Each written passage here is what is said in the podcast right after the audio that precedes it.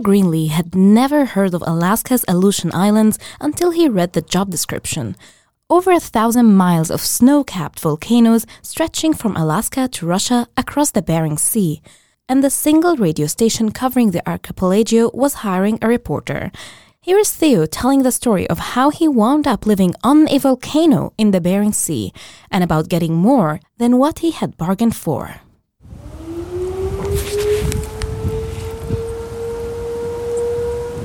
That's the tsunami warning. That's the siren. All right, I'm going to try to get to high ground. It's 11 o'clock at night in July, and I'm in Alaska, alone, scrambling up a hill overlooking the Bering Sea. Okay, climbing up this hill. I just moved to this island a few weeks ago. I was starting my new career as a radio reporter.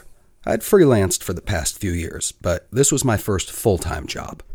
So one night, I'm out fishing for salmon at a beach outside of town when this woman walks up to me and says, Hey man, do you know that there's a tsunami warning right now? I did not know there was a tsunami warning. She asked me if I had a vehicle and told me I needed to get to high ground.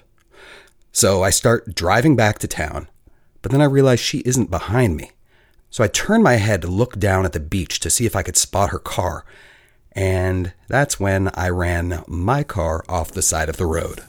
Can't believe I drove my car off the side of the road. What did you do, Theo? I tried to reverse it. I tried to go forward. I pushed and rocked, but the car was stuck. That's when I saw the woman's truck. Saved, I thought. Until it turned up the hill in the opposite direction. I climbed onto the roof of my car and tried to flag her down, but her taillights disappeared over the ridge. I was alone. I gotta get higher. So I'm scrambling to get up this hill to get to high ground. I have a VHF radio. It's like a walkie talkie, it's what they use on boats. So I turn it on and I listen to the boats that are pulling out of the harbor and into the open ocean. Channel 16 and 9. First wave is expected at 2350. Now, I am a news reporter. I am supposed to be at the radio station warning the community that there's this wave of destruction coming, but instead I'm stranded at the beach. I've never driven my car off the side of the road. Then I wait until there's a fucking tsunami to do it. I start recording on my phone because, damn it, if I can't be at the goddamn radio station, I'm gonna be in the goddamn field. It's 11:43. 7 minutes to touchdown. Or what is it? 7 minutes to midnight. The doomsday clock. For, God, first contact at 11:50? Oh my god. What if I'm not high enough? Well, we're gonna leave me stuck up on that mountain for a moment because I think we need some background.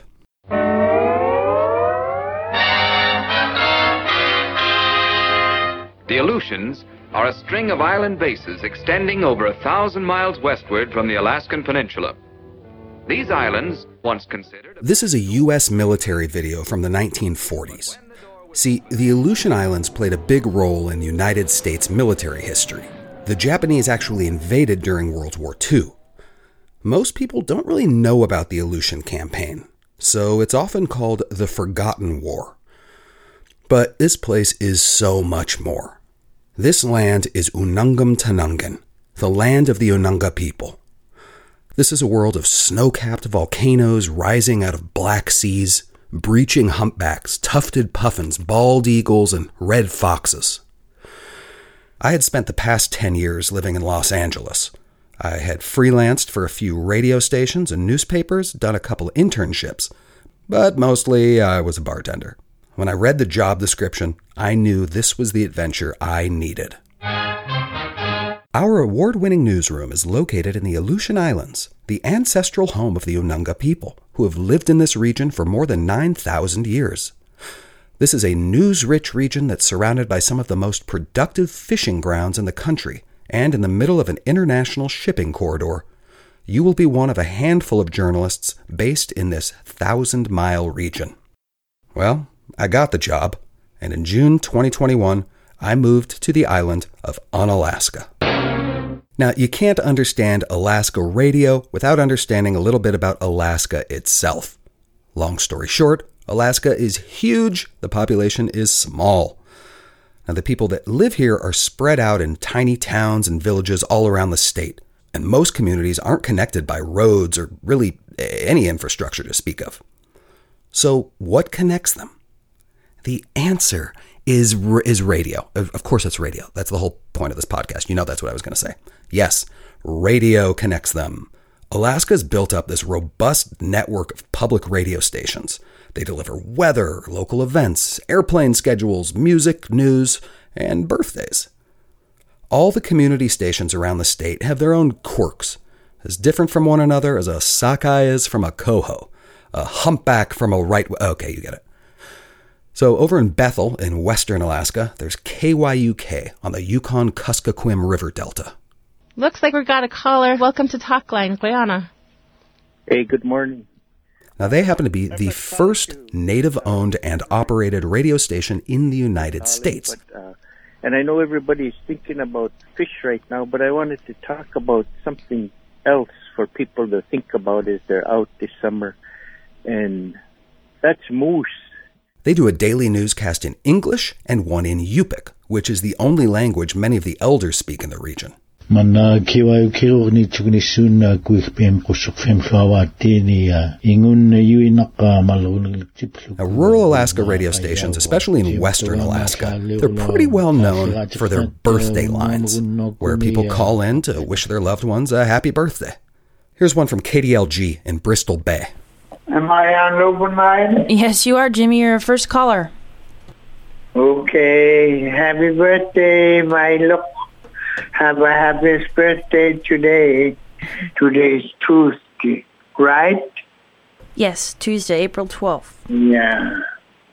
My birthday coming up pretty soon. Oh boy, that's exciting. Now, if you haven't spent time in Alaska, it might be easy to dismiss a birthday show like this as quaint or folksy but it speaks to the vastness of the region and just how important radio is. It's this community builder, and it brings people and families and friends together over these vast landscapes.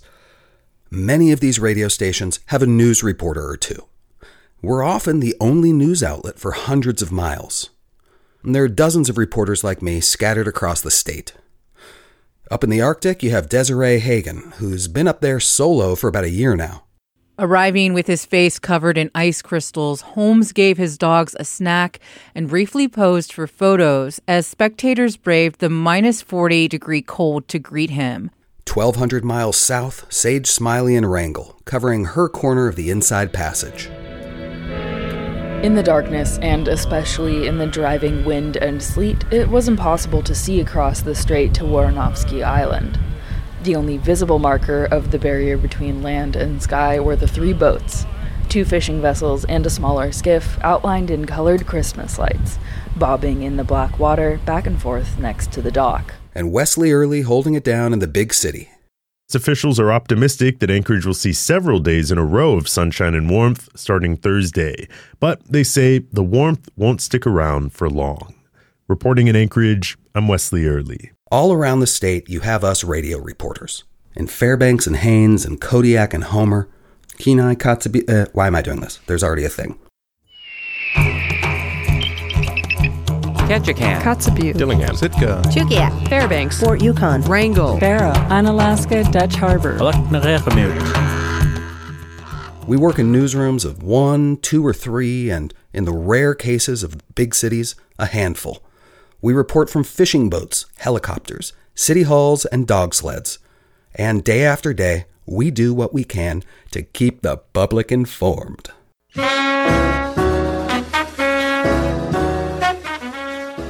Coming up on KUCB News, three volcanoes continue to erupt across the Aleutian chain, and support from the National Science Foundation will aid ice melt modeling. Stay tuned.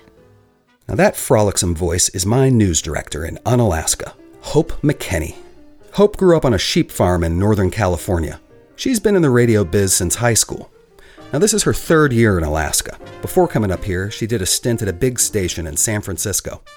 It wasn't for her. She didn't like that they made her wear shoes.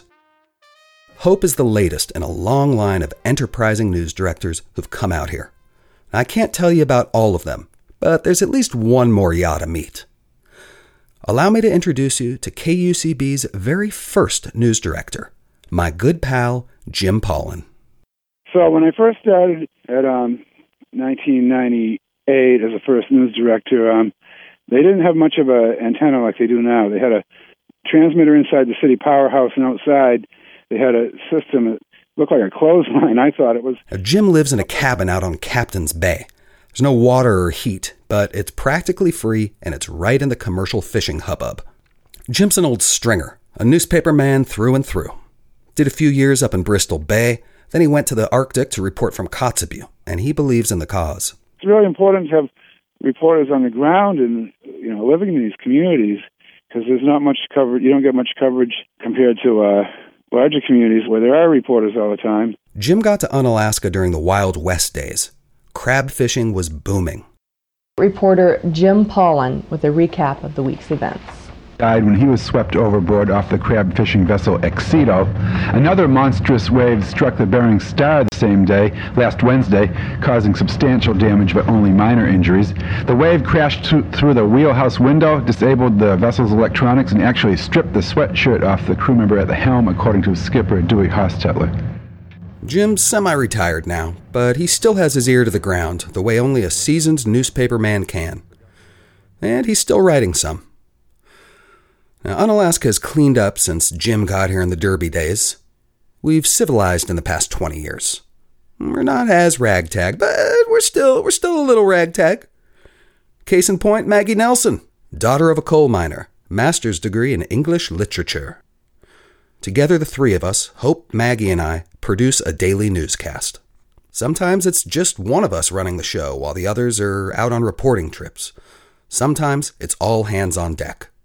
That's especially true when there's breaking news, like, say, a severe weather event. Or at least that's how it's supposed to be. Attention Unalaska. Our community is currently under a tsunami warning. Residents should evacuate. I'm back on Tsunami Mountain, and I am not contributing much to the news. 7, 8, 9, 10, 11, 12, 13, 14, 15, 16, 17, 18, 19, 20, 21, 22. 23, 24, 25, 26, 27, at least 27 boats, fishing boats, a barge. I've been up on the hill for a couple of hours now. It's dark and past the projected wave, but we still haven't received the all clear. Then I see a pair of headlights turn on, way across the bay. That car at the top of the hill is finally coming down. Okay, that car on the other side of the hill just turned on, and I see their headlights driving down the road. And so I'm trying to get down the hill to the road. So I book it down that hill. And I'm scrambling down the tundra, trying not to break my ankle, and make it onto the road. And I stand in the middle of the gravel road waving my arms. The truck stops. Hey, I'm the guy who you told there was a tsunami. Was that you?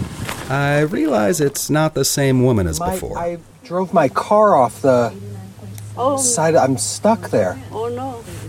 Are you going back to town? Yeah. Do you think that I could come with? I know that this is.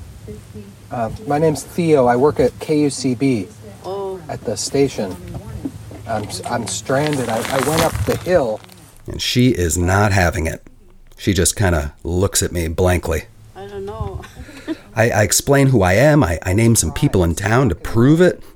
And she starts to become amused by how befuddled I am. And so she agrees to take me back to town.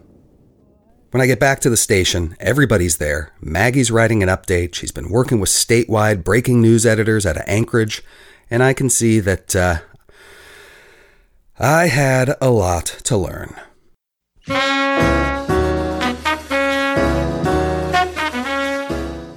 Researchers looking into the decline of Steller sea lions have noticed that the concentration of mercury levels in lion pups was increasing in some parts of the Aleutian Islands. But what's causing those mercury levels to rise? KUCB's Theo Greenly reports that a team of scientists from around the country have teamed up to try to solve that mystery. Caroline Funk is sorting through about a hundred small plastic bags. They're laid out across a table in the back room of the Museum of the Aleutians in Unalaska. A lot of toes and ribs. Here's a bird bone. She's looking through bits and pieces of animal bones found in ancient Unanga village sites across the Aleutian chain. Oh, here we go. That's why this bag is here. This is a scapula. Funk is an archaeologist. I feel like I won the lottery. We get to report the coolest stories. I mean, I got to interview scientists who were doing chemical analysis of ancient seal bones. They cut out slices with a saw.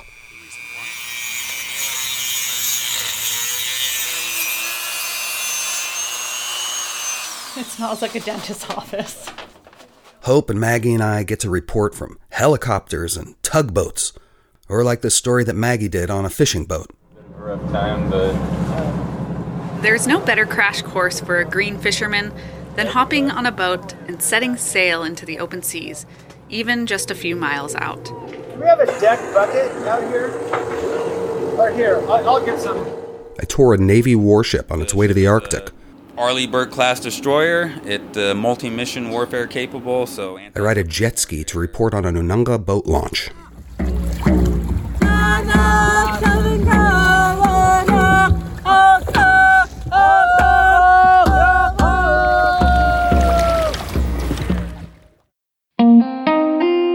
Now, Alaska has the highest indigenous population in the United States per capita, about 20%. But that population is not represented in the state's newsrooms. Lots of the stories we do up here involve indigenous affairs. So there's a big conversation going on about reporting on communities that aren't your own and representation in newsrooms. And in Alaska, many people are taking great strides to try to change the representation in newsrooms. Now, we don't have the time today to really do this conversation justice, and I'm not the person who should be leading such a conversation. What I will do, though, is make a couple recommendations. I highly recommend anybody check out the Native American Journalists Association, NAJA or NAJA. And the other recommendation I want to make is a podcast called Coffee and Quaq, and that explores contemporary Alaska Native life.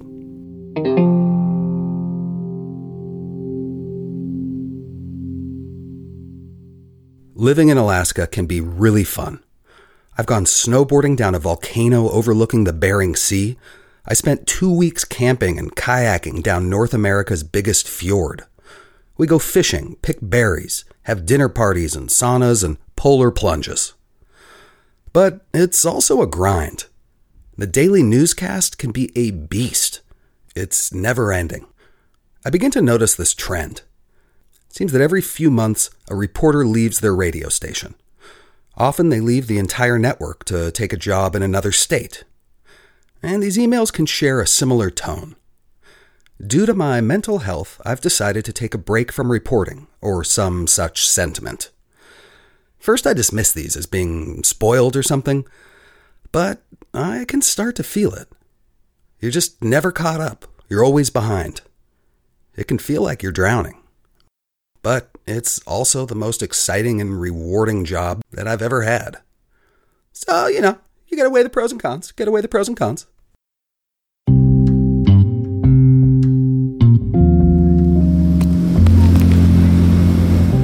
I'm on a Saab 2000 twin prop plane, on my way to go report from the Eastern Aleutians for a month. I've been in Alaska for a little more than two years. By now, I can easily tell the difference between a seal and a sea lion. I text the mayor directly when I need a comment for a story, and I can write broadcast copy about as quickly as I can speak it. I'm also wearing sweatpants more than I ever have, like all the time. Well, technically, they're joggers. The radio station intern meets me at the airport. Find you? Hi. Hi. I find you? Nice to meet you. You too. I'm Malia. I'm Theo. Nice to meet you. How long are you here for? About a month. Oh, nice. Uh, Malia's a local. She just graduated high school. I'll follow you. Yeah, I'll show you. She shows me the radio station. It's on the ground floor of City Hall. Sand Point has about 900 people, mostly fishermen. I'll mainly be working alone. Malia will be in and out. And if I'm lucky, the radio technician will be there in between fishing trips. You really don't have to do much other than, is there a problem here? Yeah. you know, is this, is this, and then Virgil Porter, radio technician, salmon fisherman, barstool philosopher, and general fount of purple swirling energy force fields. He used to be a reporter for the San Francisco Chronicle, but he saw the writing on the wall. Newspapers were going the way of the California sardine fishery, which which collapsed. The fishery collapsed. If you ain't up on your fisheries history. So Virgil moved to the Shumagins 20 years ago, and he's been fishing here ever since. So okay, once again, you, Theo, you are in the Shugans for Reporting. I'm doing some reporting here. Okay. That's the main reason. Okay. Excellent. Awesome. I'm glad to see you here. Holy heck. Holy heck. I'm glad to be here. Yeah. Where did they put you up? I get settled in. I go hiking where I can look across the strait to the snow capped mountains of the Alaska Peninsula. I find sand dollars and agates on the beach. Virgil takes me out on a skiff to Unga Island. We see half a dozen humpbacks, hundreds of puffins, and an abandoned village site. These things are amazing, but most of my time in Sand Point, I'm alone. I start to wonder what I'm doing in this small town, so far away from anyone I, I know and love. I'm 38, and all the people my age in this town seem to be married with kids. I go to the bar, talk about fishing with folks, and then I head back home. I've spent the past two years asking people questions about their lives. and I haven't really thought too much about my own. The Alaska Fisheries Report is brought to you in part by the Alaska Marine Safety Education Association. Well, it's my first Saturday night in Sand Point. I've just poured myself a bourbon and I'm settling in on the couch, listening to the radio. Then, all of a sudden, the house begins to sway. First, I think there's some heavy machinery driving by, but I've been through this before. It feels pretty earthquakey. The shaking subsides and I start to get my bearings. This was a big one. For sure to trigger a tsunami warning. Oh, God, I think. I have to go to work. Well, I get into the truck and turn on the radio, and it's already playing the emergency alert system. p.m. Alaska Daylight Time on July 15th, an earthquake with preliminary magnitude of 7.3 I figured they must have a trigger set up with the emergency alert system, or maybe Virgil's already at the station. preliminary magnitude Aye, of aye, 7.3 occurred 55 miles How does this happen every time I go to a new time I go to a new island? Arrival times for the first in a series of tsunami waves are as follows in Alaska oh, Daylight Time. They figure a little more than an hour before the first tsunami wave is expected. Well, that's plenty of time to check in at the station, make sure the emergency alert's all set, go down to the harbor, take some photos of boats leaving, maybe get the harbor master or someone for a quick comment, then get back up to high ground and write the news. Of course, I'm driving into town, and all these cars are driving the opposite direction as I drive down into the down into the thick of it. Coastal area, move inland to higher ground. Nobody's at the radio station, but the emergency alert's all set. I drive to the docks, take some pictures of the boats leaving the harbor. Back in the truck, I see a girl in her 20s walking along the road. She looks like she just got off a fishing boat. Everyone's leaving the harbor, but she's just standing on the side of the road picking wildflowers. Are you okay? Do you need a ride to high ground? You're you're not worried about the you heard you know there's a I don't know. Do you think there's actually going to be a tsunami though? uh I think there could be. Yeah. All right. Well, they're saying I mean it's 11:28 right now. They're saying that the first wave uh, would hit at 12:10. So that's 40 minutes from now to get to high ground. You- Yeah, I'll make sure to be at the boat by then. Well, okay. The boat is gonna has to go out. You, Yeah. If you're on land, you got to get to uh, high ground. Yeah. Okay. Well, I'll be good. all right. Thank you. Sure. Good, good luck. See you too.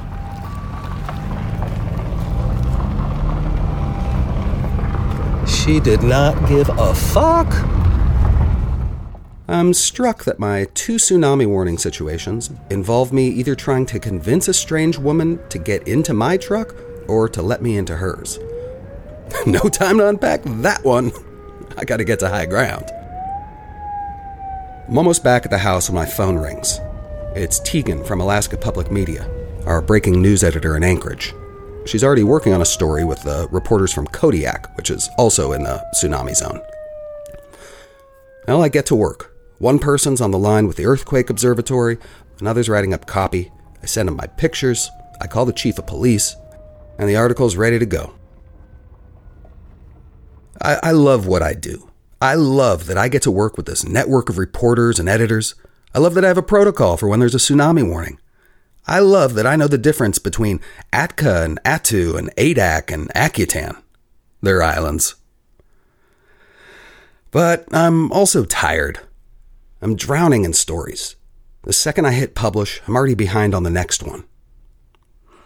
You know, when I first moved to Unalaska, I met a local guy who said to me, Oh, there have been a lot of reporters who move up here for a few years.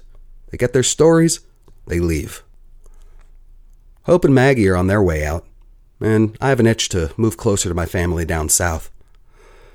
KUCB just hired two new reporters, in fact. They're training now. I think they're going to be good.